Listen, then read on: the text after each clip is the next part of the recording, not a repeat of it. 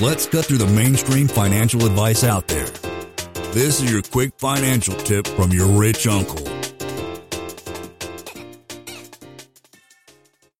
I know a bunch of investors, they'll do the short-term rentals or the house hacking, very similar variety. But at some point, you had a turning point where you're like, screw this, is too much work. Was there any kind of particular thing you can remember back to, or was it sort of a gradual thing of slowly transitioning into syndications?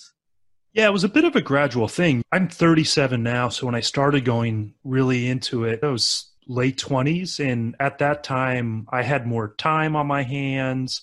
I did not nonprofit work. I did hanging cabinets. I did floors. I did painting. I didn't have capital, so I did a lot of the work myself. And the two niches I focused on were college housing and affordable housing.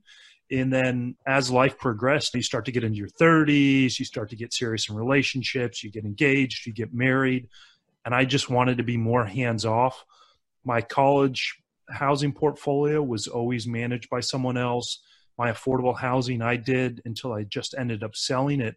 But just life as transition, you want to spend time on different things.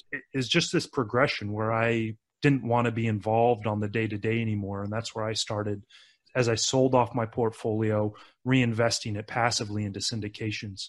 Lane is not a lawyer, C P A, but the dude did quit his engineering job and now owns thousands of rental properties. Learn more about the secrets of the wealthy. Join our community at thewealthelevator.com slash club.